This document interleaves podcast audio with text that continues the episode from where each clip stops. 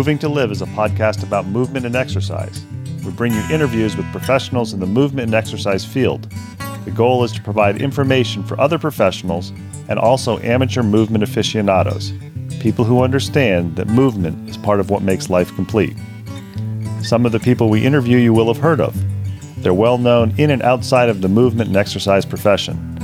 Others you may not have heard of, but they have a great deal of knowledge to share.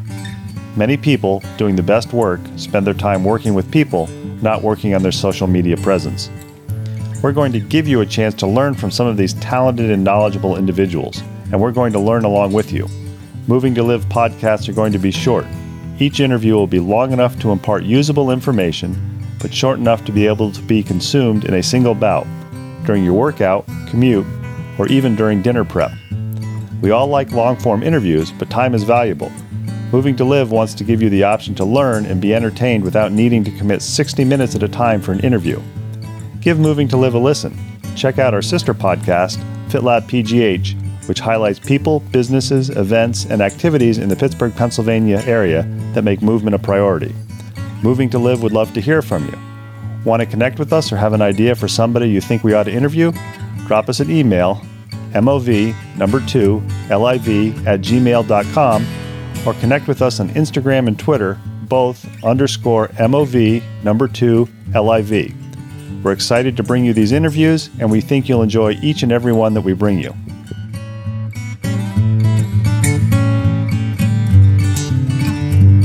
Welcome back to another edition of the Moving to Live podcast. The ethos of moving to live and our sister podcast, FitLab PGH, is movement as a lifestyle, not just an activity.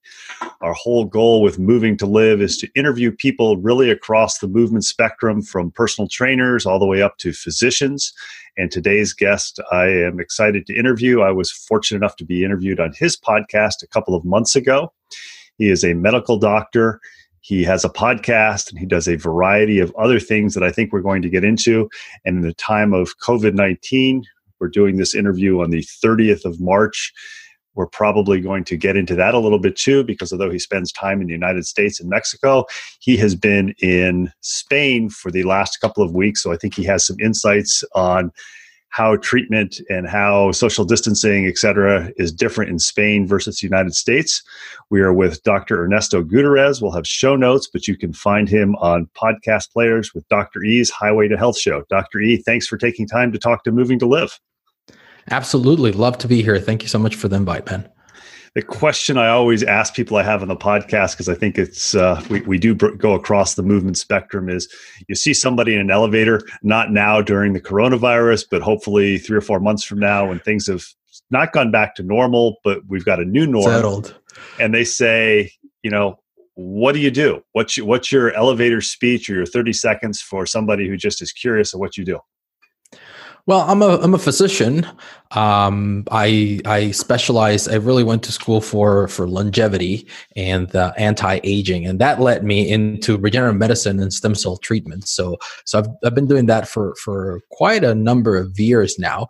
But really, if I had to define myself, I am I'm more of an educator. I'm a, I, I believe that health is an active pursuit that that it's it's our own responsibility and there's no better way to do it than if you're well equipped with the right knowledge and uh, education. So that's what i focus most of my time in right now. And i know one of the things i've often commented to people across the years is a lot of people spend more time looking for a good mechanic for their car than for good medical advice. They assume, well, this physician is on my medical plan, or a friend of mine said that this was a good physician. And they don't really for lack of a better term, do their due diligence, find out, you know, is this physician, is this somebody that I can communicate with? Is this somebody who, you know, understands what my goals are? And I know you, you mentioned that really nobody wants to be sick, nobody wants to be ill. And I know in the movement field, there's a tendency for uh, people kind of lower down on the educational ladder. That's a bad terminology, but maybe not physicians, but personal trainers um, people in uh, the group fitness say more is better or go hard. And I think in this time of Corona 19, the nice thing is a lot of people are kind of stepping back and say, you know, movement is good, but we know that if we exercise too intensely, too long, too often, it can affect immune function. So I'm curious with your background in medicine, how did you gravitate towards regenerative medicine and this is a catch all term, which you'll correct me on, and I'm saying it purposely anti aging, which is not what you actually are doing. I think a better term is what?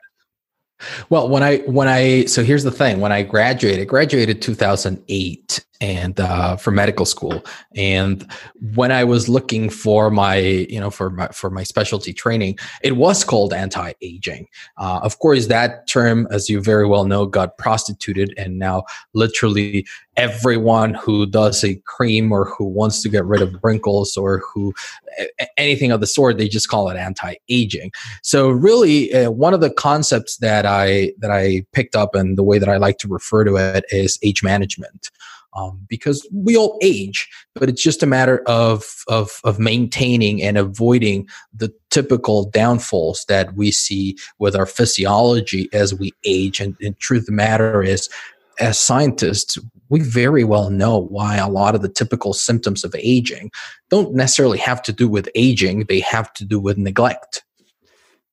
I really like that neglect. I know I've got a, a client who's in his early 60s and he likes to run and he likes to bike. And one of his comments is after doing a hard a hard bike ride or two or going on vacation and biking for three or four days harder than he typically does, is he goes, you know, this crap when they talk about aging and recovery taking longer, it really is true.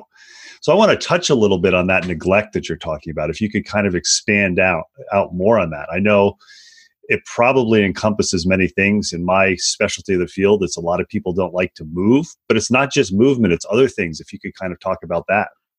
Well, so movement is is is very important. As uh, you know, you and I we've we've spoken about that, and I know that you know that's that's literally what your what your career is about, and uh, and, and and your whole mission and and here's the thing or the reason why movement is so important. I mean it, it does have a lot of other uh, benefits as well like cognitive uh, benefits and, and, and such. But one of the main reasons in terms of longevity and age management that movement is so important is because it helps maintain muscle mass.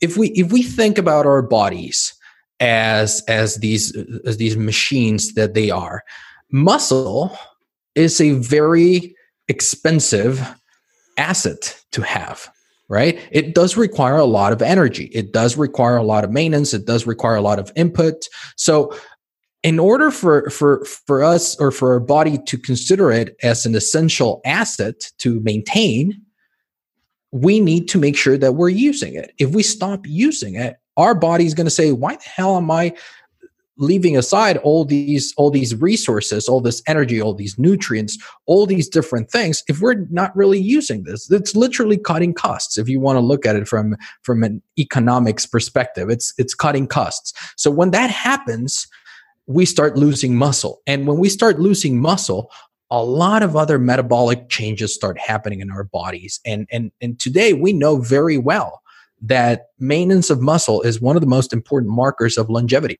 people who live the longest, they keep their lean muscle the longest. It's as simple as that. And I think one of the things that's very interesting, having grown up in a rural area and living in a semi-rural area now but having lived in a city is for people who grow up in a rural area if they grow up where there are more manual labor jobs or they happen to have a family farm or some acreage that muscle mass maintenance may not consist of going to the gym or lifting weights at home. They may actually get that doing their yard work on their multi acre yard, or maybe they have horses or they have beef cattle or they have a vegetable garden. I know for my FitLab Pittsburgh podcast, I interviewed a gentleman who owns a, a uh, restaurant in Pittsburgh, Pennsylvania, Reed and Co. And when I asked him, you know, why activity was so important to him, he said, well, his parents were always very active, not as organized activity, but he grew up on an organic vegetable farm. And I think he said they had 15 or 20 acres of vegetables, and that gives the movement. How hard is it for people who, in your experience, who don't live that more agrarian lifestyle or more rural lifestyle to maintain that muscle mass versus maybe people who the idea of going to a, a big city like New York City or Pittsburgh is like, oh my God, I don't want to do that. Well, that that that that was me. and uh, I grew up in Mexico City. So you know, you talk about large cities. That's that's literally the definition of a big chaotic city. Um, when where you need to get in the car to go anywhere, where your commute is one hour if you're lucky. Doesn't matter where you're going. Um, you're just not used to doing that, and you're absolutely right. A lot of the times, people who live the longest and and who are the healthiest, the, who have the lo- the lowest indexes of uh, chronic disease, these are the people that have a lot more outdoor and movement activities. As we start moving towards sedentarism and as we start spending more time indoors and we start moving less, uh, it, it, becomes harder and it becomes an effort. And, and for those of us who were raised in a city, in an urban environment, we do have to make that conscious effort. And, and, and part of what we're currently seeing right now is because we have gotten to that point. and and i'm not just talking about the problem and, and how how fast covid is spreading and whatnot but i'm talking about a lot of other conditions that we're seeing a lot of chronic disorders even infertility issues even a lot of things that we're starting to see more of it has to do with the fact that we're spending more times indoors and less time outside and less time moving. And it's a combination of both. One is movement and activity, and the other is is simply being outdoors, being out in the sun, being out in fresh air, being out in nature. Because there's there's more and more research that suggests that we, you know, we we need that. Our bodies evolved in in in in, in nature, so we do crave and need those things and I know there are growing bodies of research. I know the Japanese do uh, nature baths or for, forest mm-hmm. ba- forest bathing rather, and I know that there's some research about people who spend time near large bodies of water, and you're starting to see uh, interesting things coming out about grounding and people walking actually on the mm-hmm. earth rather than being on hard surfaces all the time. So I'm curious. I, I think you're probably very well suited to speak on this, since as you said you grew up in Mexico City. For somebody like me, we were chatting before. Uh, we started recording, you know, I live on four acres. So the idea of getting out on the ground is kind of innate to me and it's natural to me because I have to see if something is flooded or I have to mow it in the summer. Mm-hmm. For somebody who grows up in Mexico City or some other large city, or they have a family at this point in time and they know they're going to be living in this sort of environment, how do they become more active or what are ways that you just from a personal experience that you found because i know from talking to you not during the virus, but prior to that, you and your wife and your young son spent quite a bit of time. And I know at times you said sometimes 30 to 40,000 steps a day just walking around seeing the sights. Yeah. Well, that that actually was a bit of a cultural shock for me at, at, at first when I met my wife. Uh, she grew up here in Spain, um, in and actually in a small town uh, north of where we're at right now in Alicante, and they're used to walking everywhere. Like literally, you you do your entire life you walk to school, you walk to work, you walk, uh, you you have lunch and or you have dinner and you go outside for a walk. That's literally what people do. You don't they don't plop on the couch. They go outside for a walk. And sure, people look at the, the, the positives. They say like, "Oh yeah, look at all these these Spaniards and look at these Italians. They have dinner and then they go for ice cream." Like, yeah, but you're forgetting the important component. They have dinner and then they walk 6,000 steps to get to the ice cream shop. They have a single scoop of ice cream and then they walk 6000 steps back. And and that's the part that most of us don't don't you know we we we fail to notice. We just say like well it's just a matter of going for you know high calorie meal and then we get the ice cream right there and then we drive home right? Um so it was a bit of a culture shock to me at first just to get used to that because if i if i could change something about the way that i was brought up i wish there had been more education towards the need for physical movement. Because i mean as a kid especially you know when i went to school sure you have after school activities and it's pretty much like what's happening in the us right now right? You have pe twice a week. Oh, that's nothing. Or you have you know you have after school activities and you you you play soccer for you know 45 minutes twice a week. What what kind of a physical activity is that? And then you go and you sit down for 8 hours straight I wish I had been raised that way because then it would come second nature to me. I, I didn't realize that. And the problem is that when you're when you're young, your body can take it. And this is this is one of the things that I always tell my patients because they say, well, you know, when I was young, it was easy and this, and I would just work out for maybe a week and I would start getting muscles when I was in high school. And now it's it's impossible. I say, well, when you're young, it's kind of like getting that brand new credit line and credit card. You can put as much stuff as you want in it and you don't have to pay any of it right? Sure, you're accruing interest and you pay a little bit and you know you do this, but then will come a day where where you won't be able to buy anything and you're literally just paying, paying, paying, paying, paying, paying. It's the same thing. If if if you're you're just raised to put all those things in your credit card in your body's credit card, which is which is the way I was raised. Um, I wish I had changed that, and I see that happening every day with people all over the world. It's not just a problem in Mexico. It's a problem in the US. It's a problem in Canada. It's a problem here in Europe, even now, um, as, as we move towards more, you know, being more indoors and, and everything is dangerous and, and kids can no longer play out in the streets. And, you know, they're trying to ban team sports because they might hit their heads and whatnot. It's like, listen, kids enjoy running around. I, I see my toddler, he's two and a half. He probably runs inside the house 30,000 steps in a day I'm not even kidding because that's that's fun for him. That's what he does for fun. It's until we educate him to say like, no, no, no. Listen, if you watch TV, that's more fun. And suddenly they they they start believing that, and they're like, yeah, sure, this is more fun. I know one of the things that probably can conditions people to have their children watch more TV or be more inside sedentary is you don't have to be as active. I was fortunate enough when I was a kid, my parents didn't let me watch a lot of television. And one of the comments my dad made often made was, you know, read a book because then your mind's working. Television, it's much more passive. Yeah. So I, I, I see it's so much easier to do something that's passive, whether it's mind oriented or movement oriented. And I think you hit it on the head. You know, a couple of days of activity and that's it. Whereas if you're living in a society like your wife grew up in, you know, you don't really think that you're moving. It's just, well, I want to go to the ice cream store. I have to walk.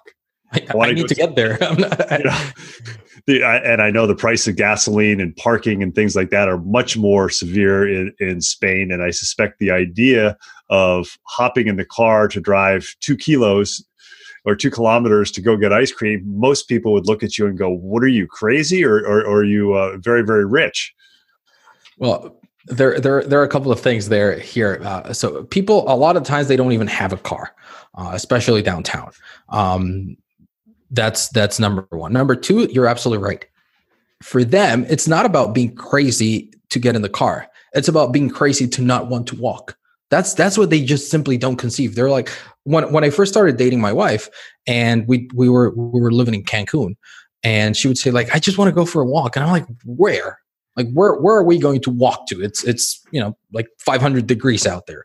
Where do you want to go? And she's like, I don't know. I don't have a destination. I just want to go out for a walk and and and that's how people here think that's how people here are you know they're they're they're raced to do so it's not just about like you're saying like you're crazy because you want to drive it's you're crazy because you don't want to walk like that's there's there's nothing like that and you see you see older people you see people in their 80s in their 90s and and they they go outside and they go for a walk and they go to a coffee shop and you know they're they're out on the street all the time and I know that's a conscious choice. I know my dad is 85 and he rides a bicycle quite frequently. And very often I'll get a phone call from him. It's like, oh, I just walked into town and I went to the coffee shop and I got some uh, spanakopita to, to take home to eat.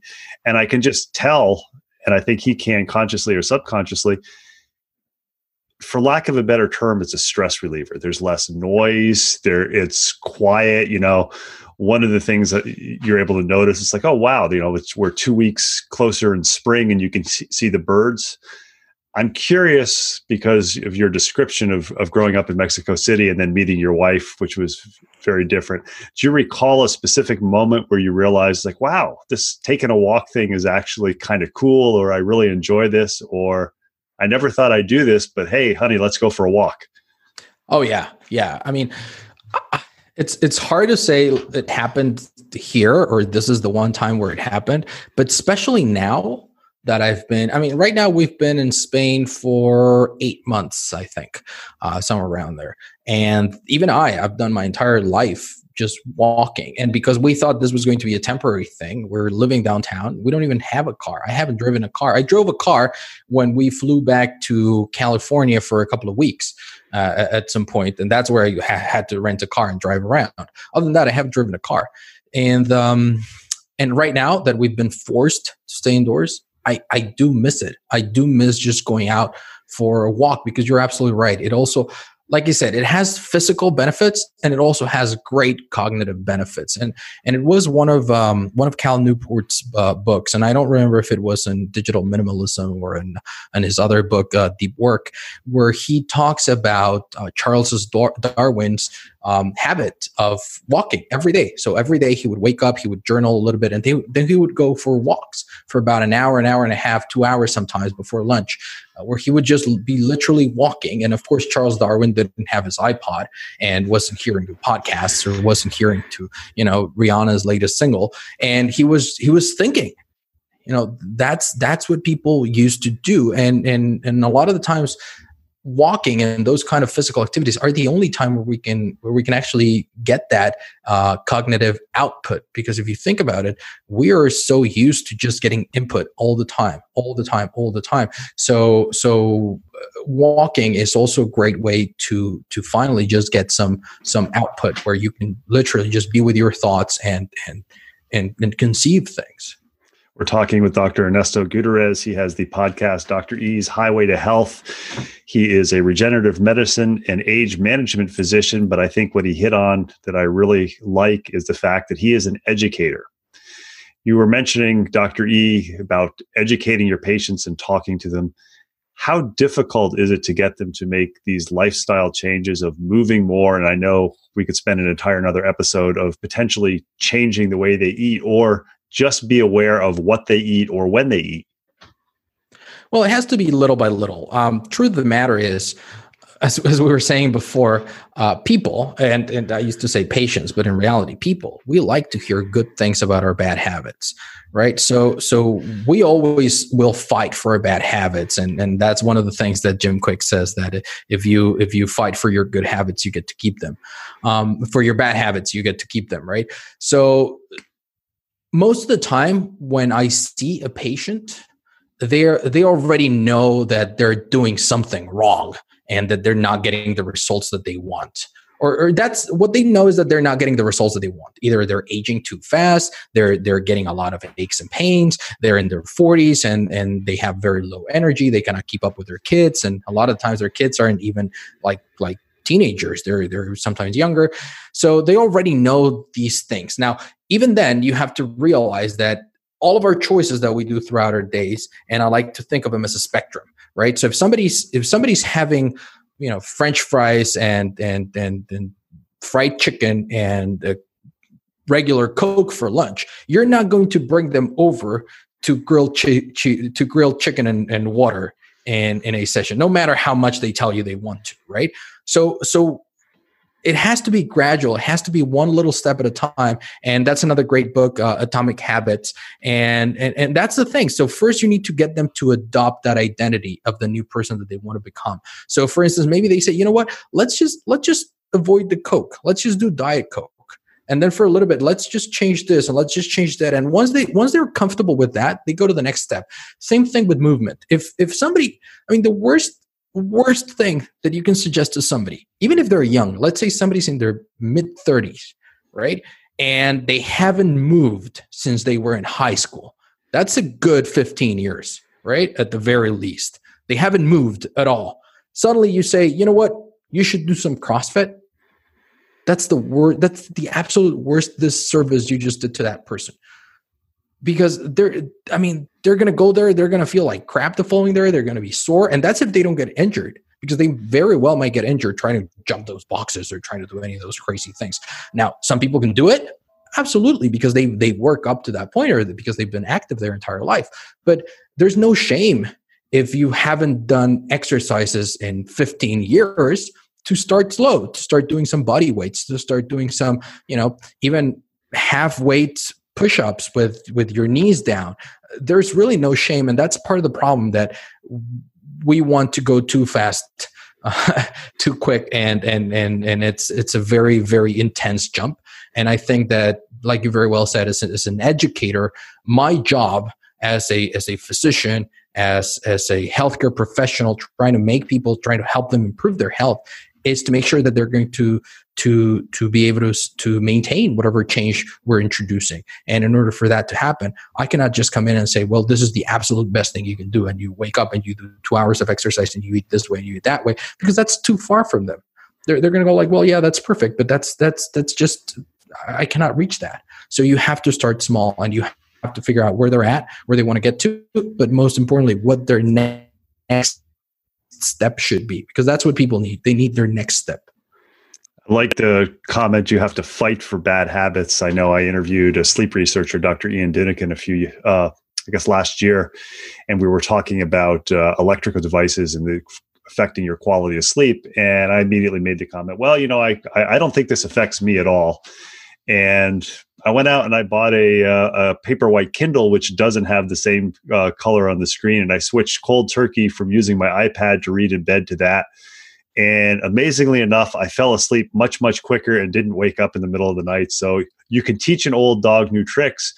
And sometimes it's just a matter of planting a seed in their mind. You don't think you're saying anything significant, like your comment, well, you know, why don't you try water instead of, of Coke? And if they do that three out of the five days that they're eating that fried chicken and the French fries, that's a pretty significant life change if you extrapolate it out over the whole year. Exactly. That's that's that's what you need to realize that if you do 1% every day, you do 1% better every single day, then you're doing 365% better over the course of a year. So that's, I mean, that's amazing. The thing is, people want to do 100% overnight, and that's not possible. But you can do 365% over the course of a year by just doing 1% a day. I know right now we're in the middle of COVID 19 and we've got in the United States, the majority, if not all, of the fitness centers closed down. And if you follow on social media, there are large numbers of you say large numbers of people, but I know 23% of the US doesn't exercise at all. So it really isn't a large number, but you just see it because it is on social media. A lot of them don't know what to do because somebody isn't there to tell them what to do.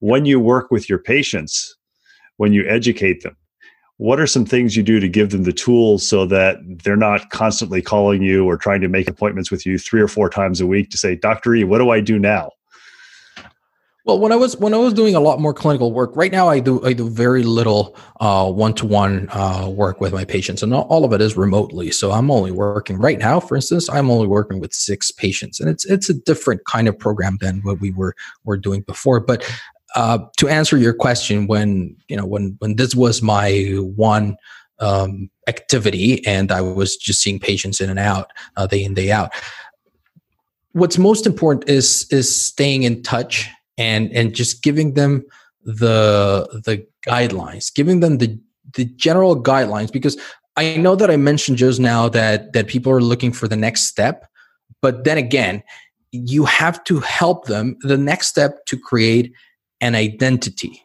to create the identity of somebody who moves regularly, to create an identity of somebody who eats well regularly, to create an identity of somebody who maintains and cares for his or her body regularly. Not necessarily you don't you don't want them to be attached to you forever for directions into well what should I eat today? Like that that really doesn't serve anyone except the guy selling the little diets or the you know the the the, the meal plans. Uh, I've I've never advocated for that. So part of part of what we what we always emphasized was in educating them so that they did not need us as as their healthcare team because I, I, I never worked alone i've always worked with a team right so you have somebody who can also help them with with physical exercise with movement um, you know you have somebody we we used to work a lot with physical therapists as well a lot of the times you know I just gave the example somebody in their mid 30s who hasn't exercised in 15 years. Well, what if that what if that person waits another 25 years and now they're in their mid 50s or they're in their you know late 50s and they haven't exercised at all? You're not going to send them to the gym. You need a physical therapist so that they can start you know mobilizing certain things. So uh, that was that was always the goal. And like I said, people who are empowered they can they can make their own choices but you need to empower them with the knowledge and that was always uh, our, our, our motto and it's kind of like the give someone a fish or teach them how to fish That's that's literally the thing. We were teaching them how to fish, so they could make those decisions. They could adopt that identity. And then when you're faced with a, with a question and you're thinking, well, should I eat this or should I eat that? Well, just think about the kind of person that you want to become. Does does a healthy person eat this or does a healthy person eat that? And then it's it's very simple. I think you defined the difference between an educator and a guru. The educator doesn't want the student to constantly be reliant on them, but rather give them the tools. The guru wants the student to always say, What do I do? What do I do? What do I do? Well, that's a business model. well said. Switching gears a little bit, you said you're doing a little bit less clinical work now than you have in the past. And I, I know one of the most interesting things about doing this podcast is the career paths that so many people take because, you know, you can pull up your podcast and see what you do and see that you're in Spain now, but it didn't happen overnight. What was the impetus or what was the decision to say, you know, I'm going to switch a little bit less from doing clinical and more to broad based education, educating other physicians, hosting a podcast, et cetera?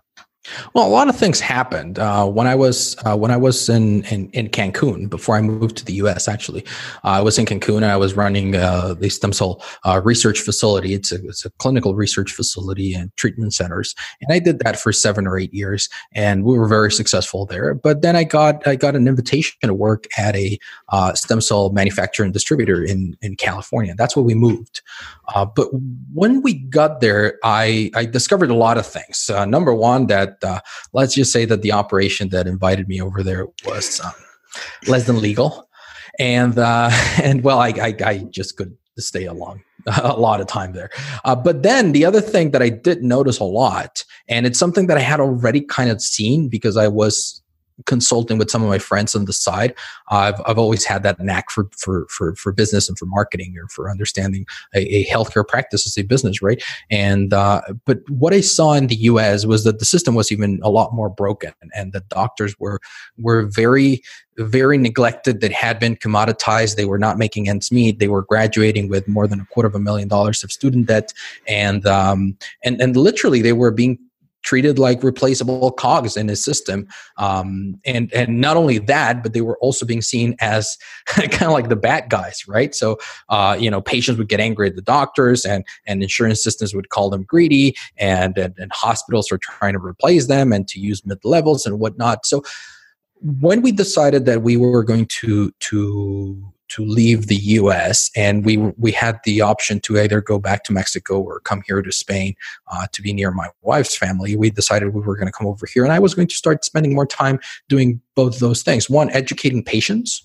Um, and, and helping them and empowering them through the podcast and through some other educational uh, programs. But then the other side was educating, coaching, and consulting with doctors and healthcare professionals because I personally believe, and uh, not everyone shares this belief, but a lot of people do. I personally believe that the way to save healthcare is by empowering doctors to be entrepreneurs, to be to physicians and healthcare professionals to be entrepreneurs. I think a big part of the problem with the entire system is that doctors for many years, let's say 30, 40, 50 years, we've not only agreed to the way the system is is is going but we've actually encouraged it. We've actually um, facilitated it by saying, well, you know what, I really just want to see my patients. You guys handle the business.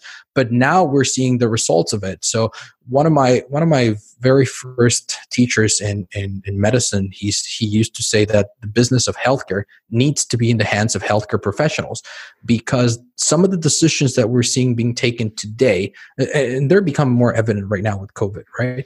Um, some of the decisions that the hospitals are taking right now, they're cutting uh, budgets for certain things. They're cutting expenses. They don't have enough uh, protective equipment. They don't have enough of other things. Those are calls that a doctor would have never made.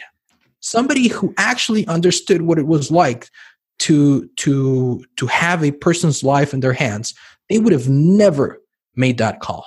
And I think that it's a lot easier to get a doctor to teach him or her entrepreneurship, to teach him uh, finances, to teach him marketing, to teach him business, than to get a business person to teach them healthcare because you don't get the nuances of healthcare unless you are involved in healthcare.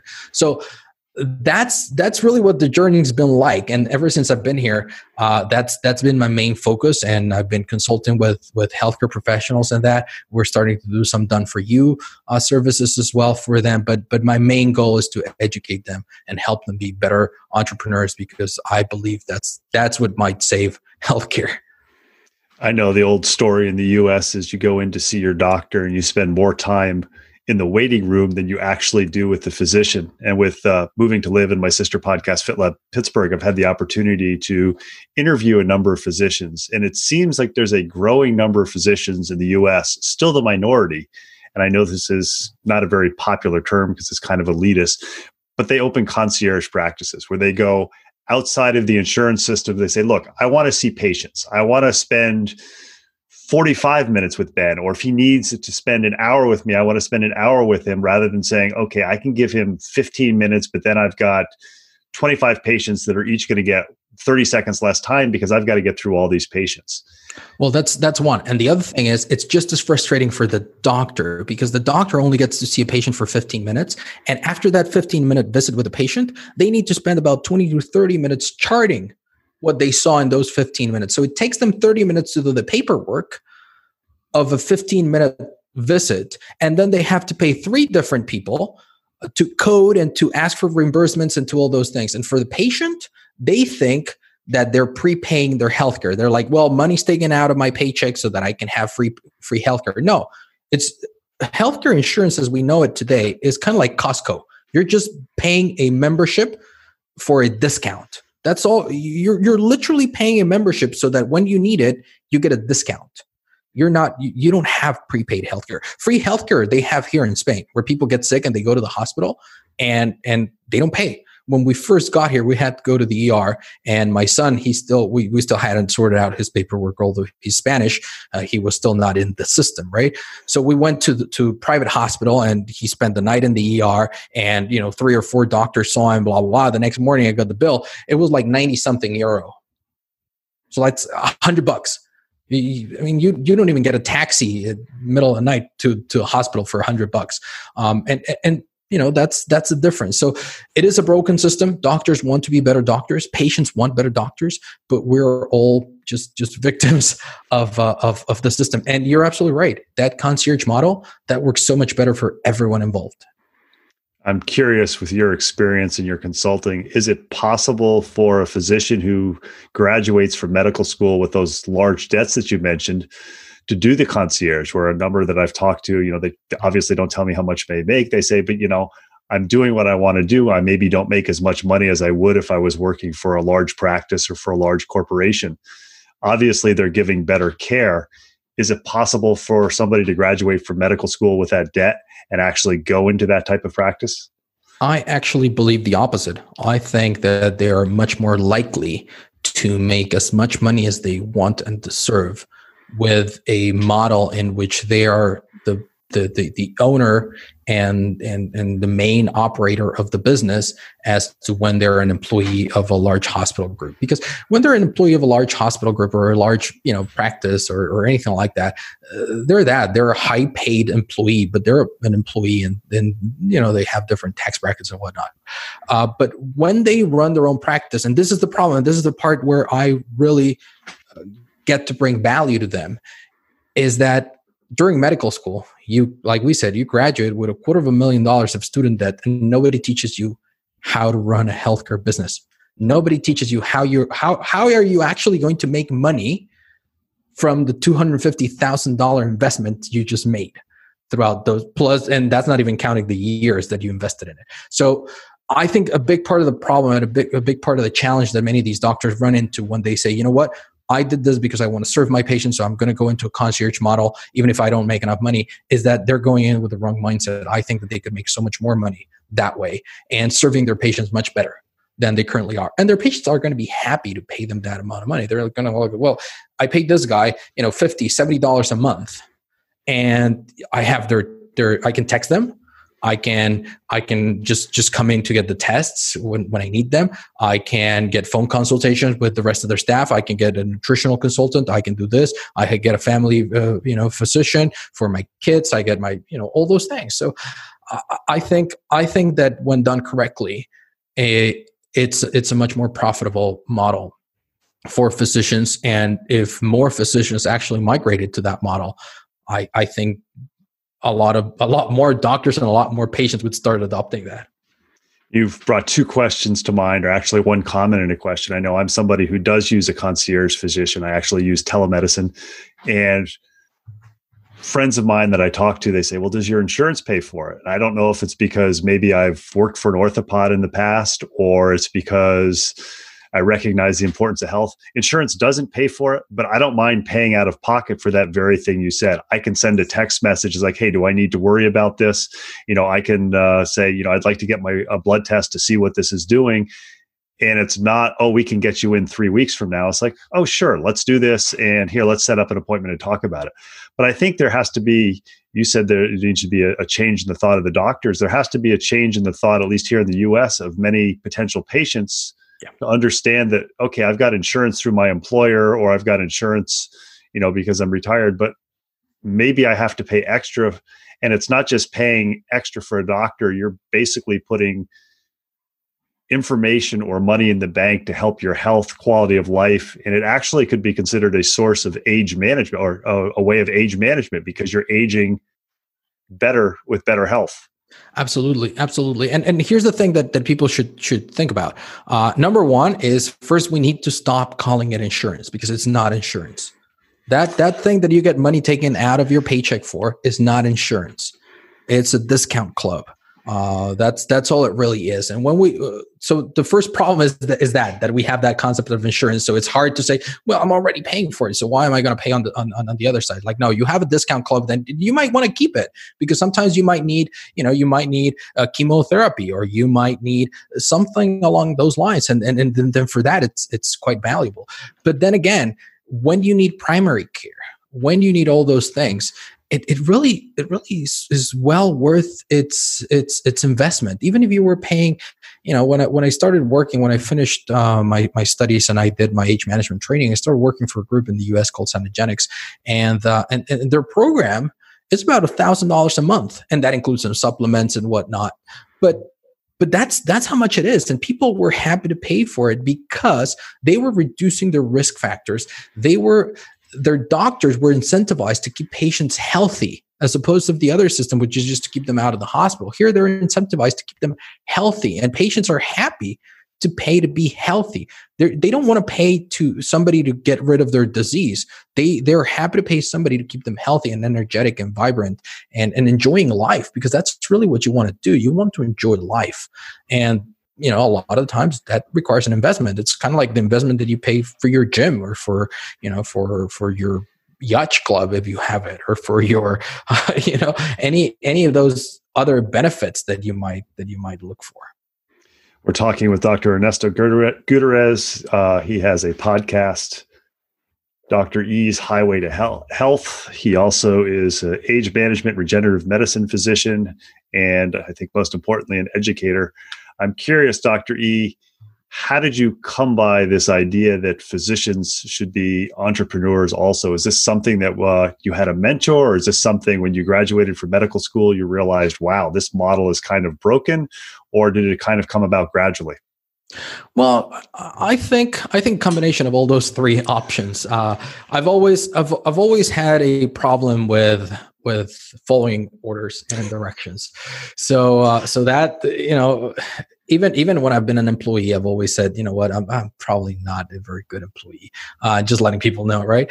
Um, not because of, of anything else, but because I, I pretty much very well know what I what I need to do or what I would like to do and how I would like to do things. So that obviously has always pushed me towards um, entrepreneurship, right?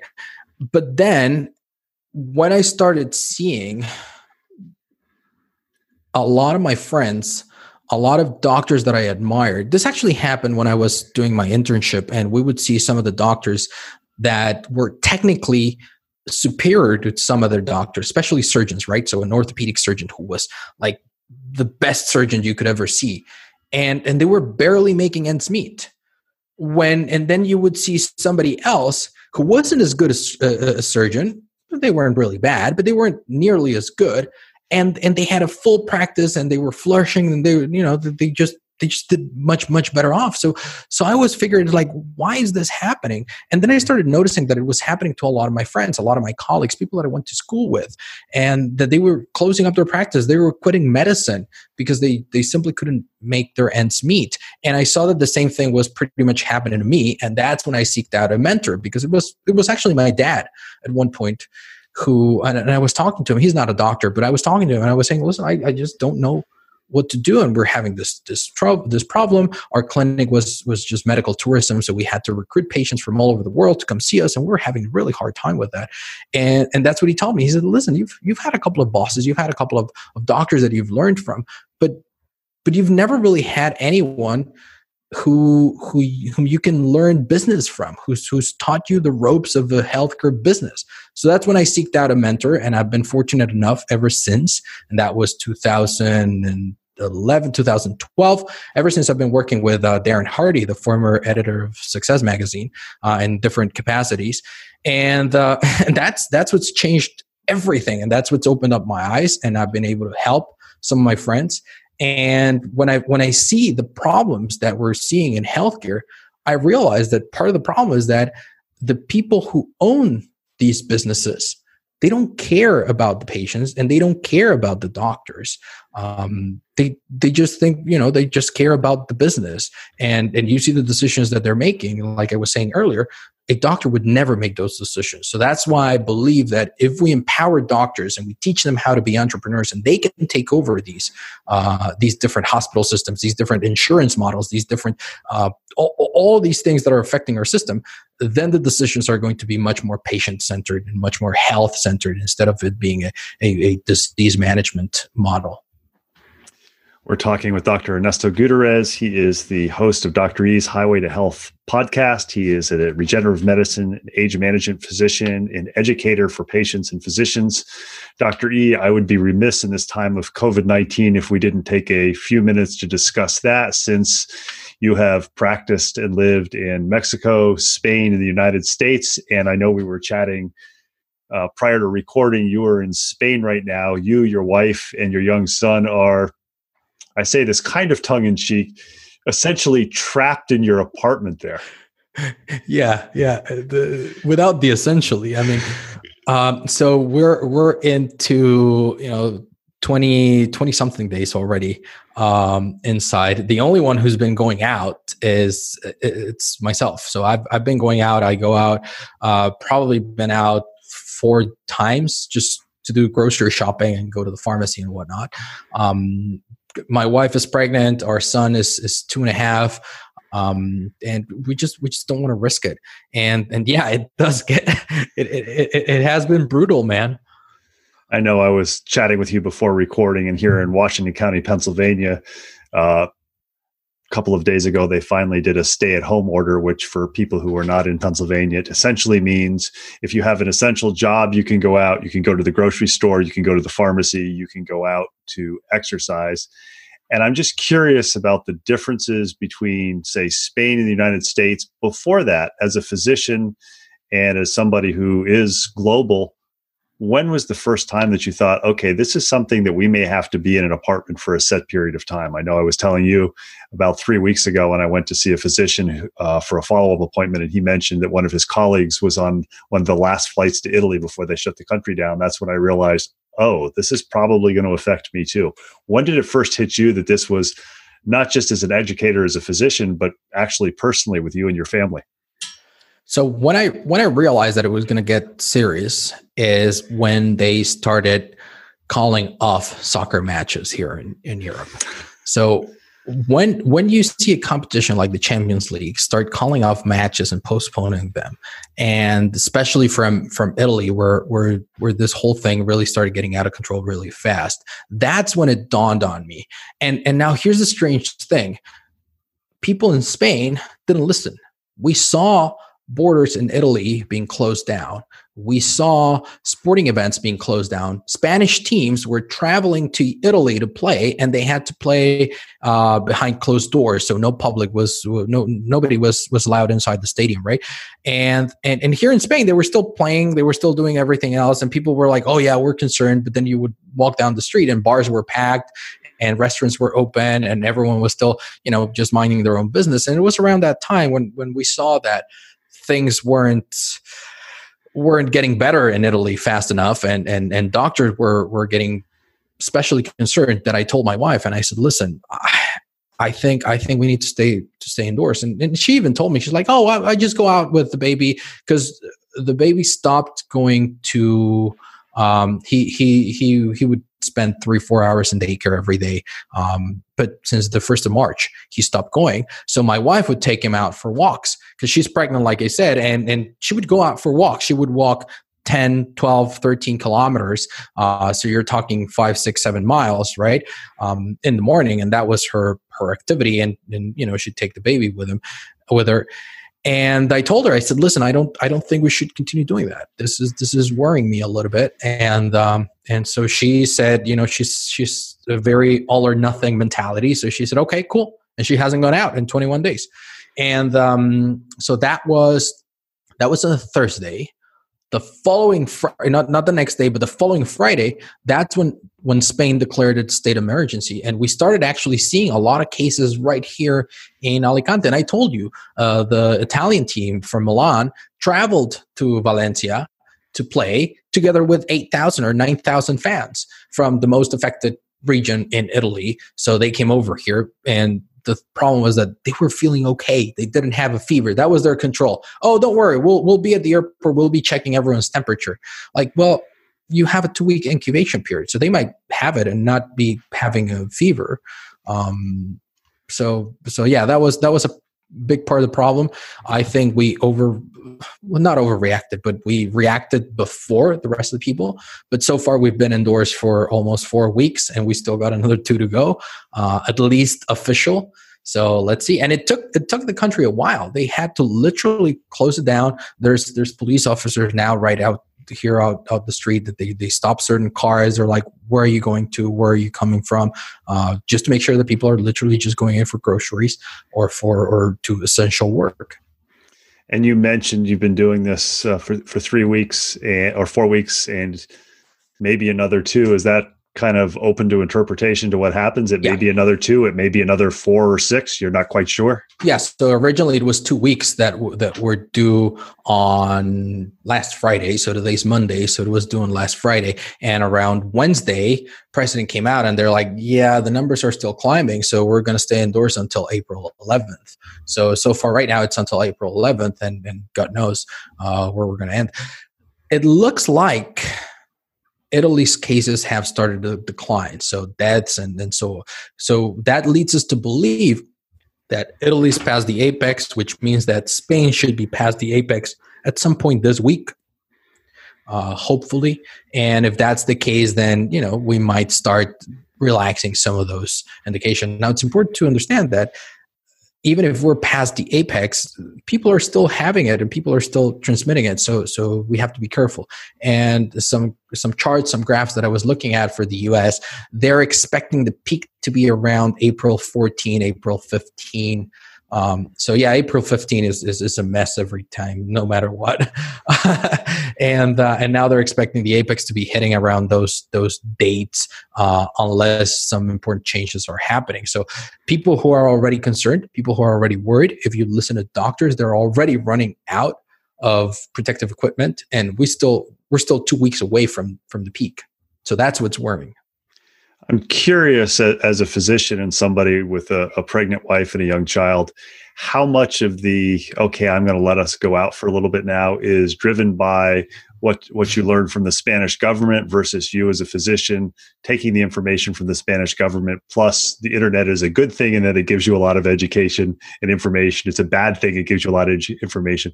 How much of it do you think it's going to be that maybe you're going to look at it and say, you know, I might feel more comfortable with my family with waiting another week or two versus, oh, government says it's okay, let's go.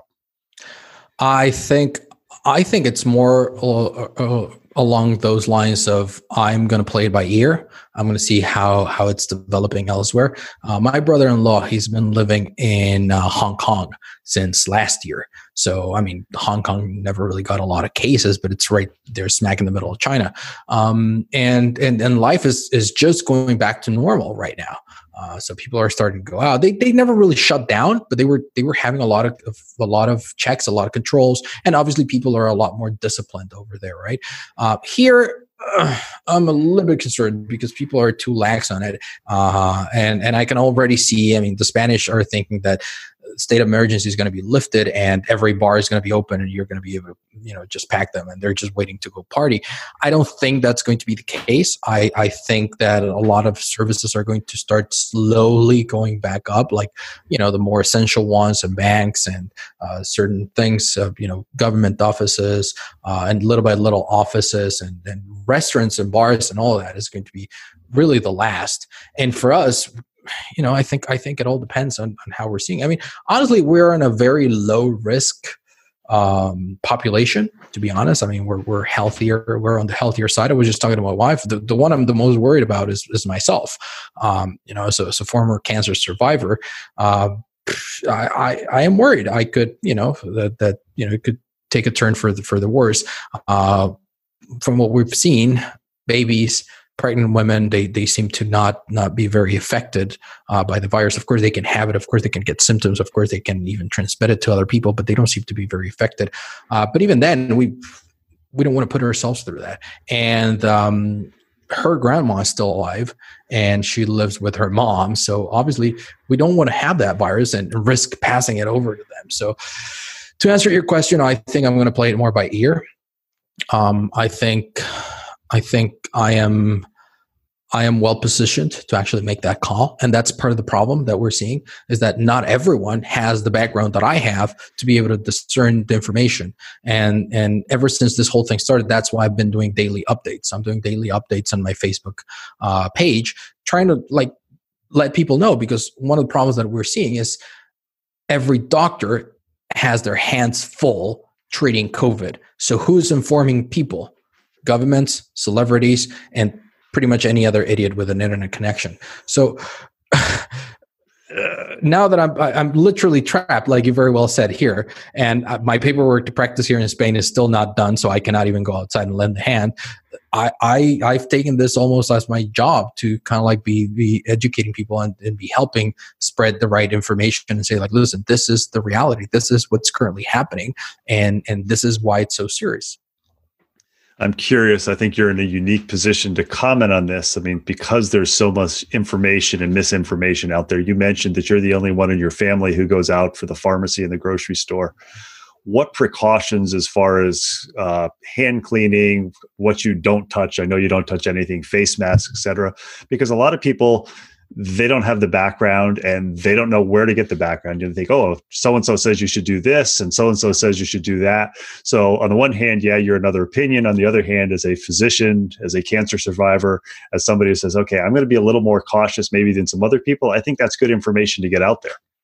Yeah, for sure. So one of the things that and and and they've been very very diligent about that here. So when you go to a grocery store, uh, they're they're very strict about how many people they allow inside at any given time. So there's a queue, there's a line outside, and people are are standing in line, of course, with you know three, four, five feet in between one another. And when somebody goes out, they they allow you in, and they have hand sanitizer so there's usually a guard. They, they make sure that you put on hand sanitizer then you put in plastic gloves and you go inside. They're not requiring face masks because in all honesty a face mask doesn't really protect you from catching it but it does protect others if you are sick with it. If you're sick with it you shouldn't even be outside to be honest unless you know you live alone. But even even here what we've seen a lot of solidarity ever since the whole thing started our neighbors started posting signs saying like if you're elderly if you if you think you have it if anything just let us know. We'll go get your groceries. We'll go get your stuff. And i see that happening all over the world really.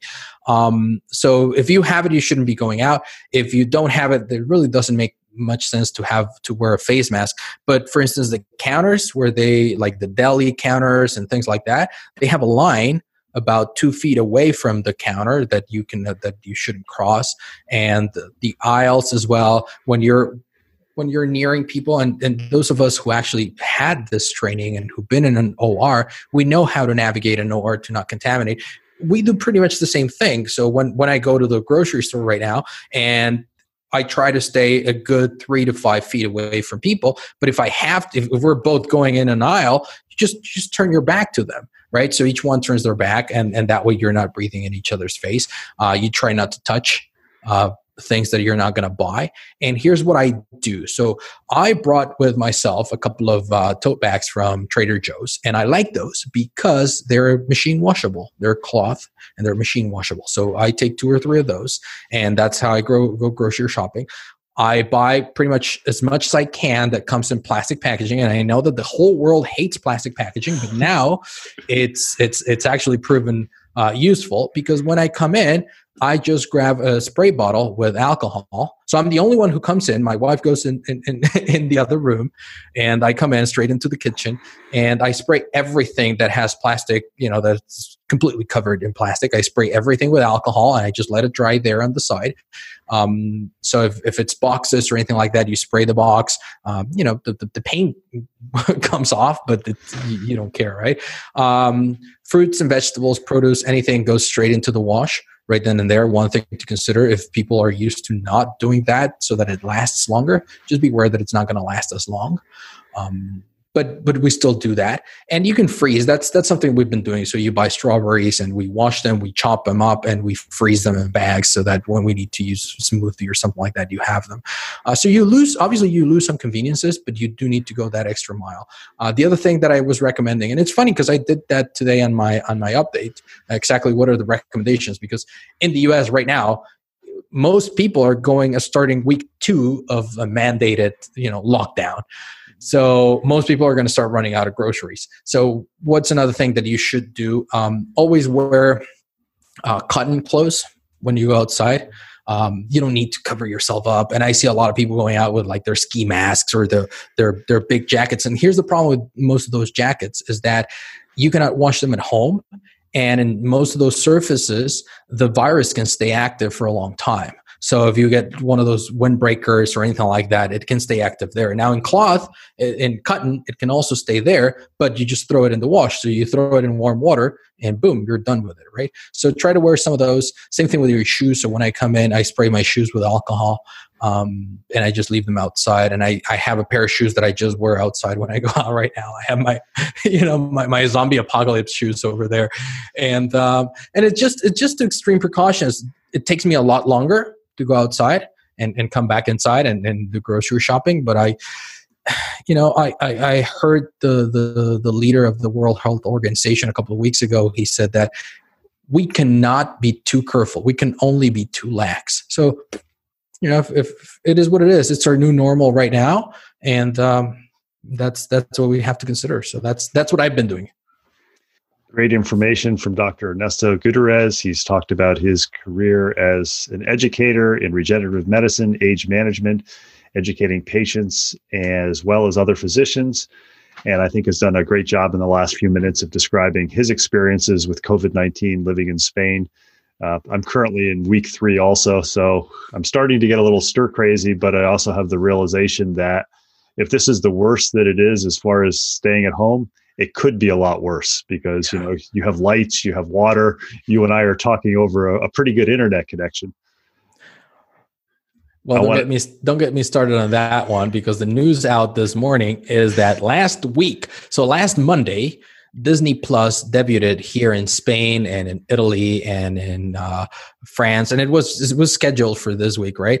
But we just Europe just hit the new record of of how much data transmission was was made over you know the internet, and now they're talking that they're going to start throttling those things. And Netflix and uh, and another one, I think HBO, we're not going to be doing HD uh, streaming for the foreseeable future. So a lot of people are starting to get antsy. They're like, "Oh my god, now we're running out of internet."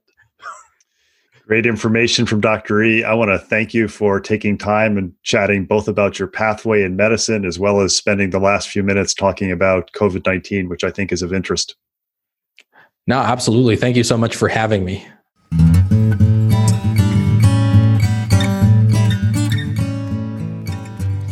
Thanks for listening to the latest episode of Moving to Live. Make sure you check out the show notes for contact information for our latest guest, as well as links about all the things we talked about. Intro and exit music is Traveling Light by Jason Shaw. You can subscribe to Moving to Live on Stitcher, Apple Podcasts, and Google Play and be notified about new episode releases. Have any questions, comments, or suggestions?